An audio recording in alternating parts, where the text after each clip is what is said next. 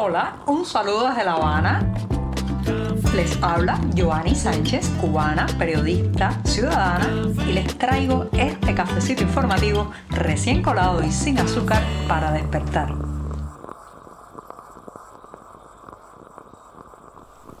Jueves algo invernal aquí en la capital cubana. Después de una madrugada bastante fría, la gente ha salido desde temprano en este 7 de diciembre de 2023 con sus abrigos, sus bufandas, sus medias altas, en fin, una imagen que rara vez se ve ya en este país. Yo estoy, eso sí, aquí frente al micrófono con mi café ya servido, caliente todavía, para darme el primer sorbito de la semana y seguir celebrando este quinto aniversario del cafecito informativo que está cumpliendo a lo largo de este mes de diciembre. Así que voy con este buchito mañanero.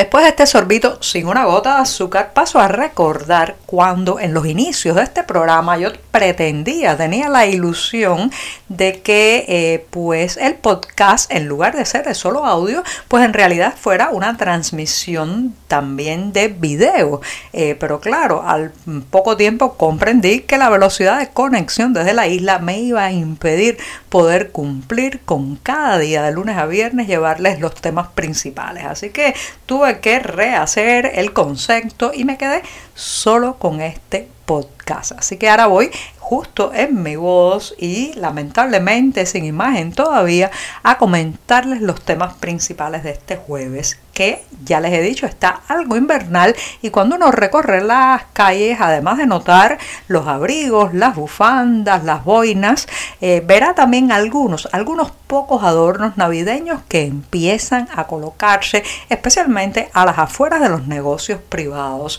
Se ven desde pequeños árboles de Navidad, también luces de colores eh, y eh, pues algunos muñecos inflables que pues remedan desde renos, osos, hasta la figura de Santiclo. Así que bueno, sí, empiezan a aparecer, pero sin embargo debo añadir que el espíritu navideño está muy pasado por agua este 2023. Antes, algunos años antes, pues ya se notaba desde los primeros días de diciembre y la gente estaba más ilusionada, pero lamentablemente en esta ocasión hay mucha desesperanza y mucha soledad. Conozco muchas familias que prácticamente se, ha quedado, se han quedado solo los abuelos, eh, se han quedado unos pocos después de que los hijos, los nietos, los sobrinos, los hermanos emigraron, atravesando algunos de ellos Centroamérica, otros optando por rutas más lejanas y peligrosas. Y eso marca este proceso de festejos de fin de año y de Navidad, la soledad de muchos, el aislamiento de otros, el éxodo masivo que nos ha golpeado en los últimos años y especialmente en los últimos meses. Pero además hay una falta de ilusión porque no se ve que el 2024 vaya a ser un año mejor. todos los pronósticos, lo que uno escucha a nivel de resumen de lo que se ha logrado son muy negativos y tampoco se ve en las autoridades una voluntad de apertura, una voluntad, digamos, de flexibilizaciones económicas profundas y también de cambio político. Por tanto, la gente no apuesta a que 2024 sea ese año de la sacudida, ese año de la liberación, ese año en que eh, pues entremos en una ruta de desarrollo y prosperidad y eso claro pues desluce todo tipo de festividades. En los barrios se ve muy poco digamos muy poco entusiasmo y por otro lado está la inflación y el costo de la vida señoras y señores. Una cena navideña básica con un poco de arroz frijoles eh, quizás algo de carne de cerdo una yuca o unos tomates ya se convierte en un lujazo en el país que estamos viviendo donde prácticamente eh, un salario eh, alcanza para mal comer unos pocos días de una sola semana todo eso ha hecho que eh, este fin de año pues no se vea, no se vea todavía esa, esa cuerda, ese, ese mimbre de, la festividad, del deseo de confluencia, de organizar festejos, de confluir alrededor de una mesa que pues era una tradición en las familias cubanas. Una cosa es el discurso, las declaraciones incendiarias de la Cancillería cubana y otra, señoras y señores, la realidad. En todo este tiempo, desde que Rusia invadió territorio ucraniano, la prensa oficialista cubana y también los discursos, las consignas que salen desde el poder han mostrado su apoyo, su sintonía con los designios de Vladimir Putin y han catalogado incluso de manera muy tibia este conflicto bélico, lo llaman operación especial, ni siquiera se atreven a mencionarlo muchas veces como guerra y claro está muchísimo menos como invasión rusa a Ucrania, pero la realidad cubana está poniendo contra las cuerdas esa tibieza, ese discurso de solidaridad con el Kremlin, porque un detalle como por ejemplo es el precio del trigo para confeccionar el pan, y el pan en Cuba en general, pero sobre todo el pan del mercado racionado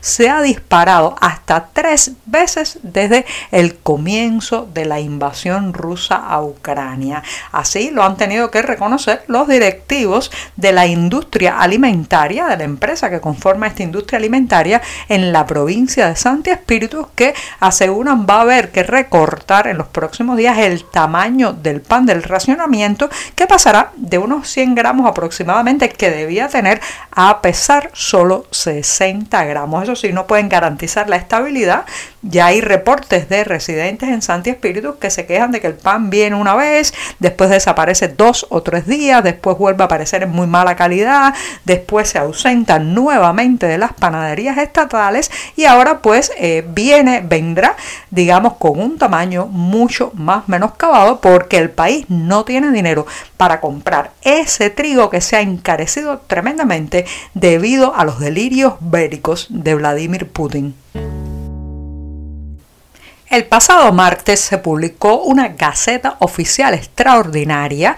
que regula el tiempo que pasa una persona fuera del país antes de perder su cuota del mercado racionado. Si antes se permitía que pudiera estar fuera hasta tres meses antes de que eh, pues le retiraran la posibilidad de comprar en estas bodegas del racionamiento, pues ahora se queda en solo dos meses. Esto pues es, es, un trámite que pueden hacer las propias familias, incluso las autoridades impulsan a que el viajero lo haga antes de salir de Cuba en las tenebrosas oficinas del registro del consumidor, conocidas en Cuba como OFICODA, y donde se hacen todos los trámites, el calvario de trámites relacionados con esa entidad que es el mercado racionado que lleva acompañando la vida de los cubanos lamentablemente hace más de 60 años. Esta nueva Gaceta Oficial ha generado un mar de burlas y rechiflas, digámosle así, por parte de los consumidores que aseguran que eh, pues se gasta más en la confección de las libretas de racionamiento que llevan papel, lleva cartulina también y en todos los trámites de las oficodas hay que pagarle al personal que trabaja allí, llenar documentos, gastar tinta de los bolígrafos, que eh, lo que eh, pues digamos se puede adquirir a nivel de cuota del mercado racionado porque cada vez hay menos productos, cada vez pues cuando uno se acerca a estas bodegas hay menos opciones para los consumidores. Incluso ahora mismo, en este mes de diciembre, en muchísimas bodegas a lo largo de la isla no ha llegado siquiera la cuota de arroz de diciembre. Así que bueno, ahora una nueva regulación, más burocracia sobre un mercado que está herido de muerte. Y no solamente herido de muerte, sino que ha herido de muerte buena parte también de la economía cubana y voy a despedir el programa en este jueves invernal aquí en La Habana con una recomendación de buena música de esa que abriga el alma y los sentidos. Se trata del concierto que estará presentándose el 15 de diciembre, que además cae viernes, en la ciudad de Miami, Estados Unidos, con el título de Para Vivir. Viene de la mano de una de las voces femeninas más importantes de la canción cubana actual, nada más y nada menos que Aide Milanés, que estará, reitero, pues en este concierto en el Teatro Bar Flamingo de Miami, la capital del exilio cubano. Allí además compartirá momentos con otro músico cubano de gran renombre, Pancho Céspedes, y ya han anunciado que ambos entonarán temas que son verdaderas joyas, como es el caso de El primer amor y A mi lado. Así que tienen los detalles del el día, el 15 de diciembre, el lugar, el bar Teatro Flamingo, las voces de Pancho Céspedes y Aide Milanés y lo que les falta como el horario y la dirección los pueden encontrar como siempre les digo en la cartelera del diario digital 14 y medio. Y con esto sí, pongo punto final y me despido hasta el programa de mañana viernes, el último cafecito informativo de esta semana. Por hoy es todo. Te espero mañana a la misma hora. Síguenos en 14medio.com. También estamos en Facebook, Twitter, Instagram y en tu WhatsApp. No olvides, claro está, compartir nuestro cafecito informativo con tus amigos.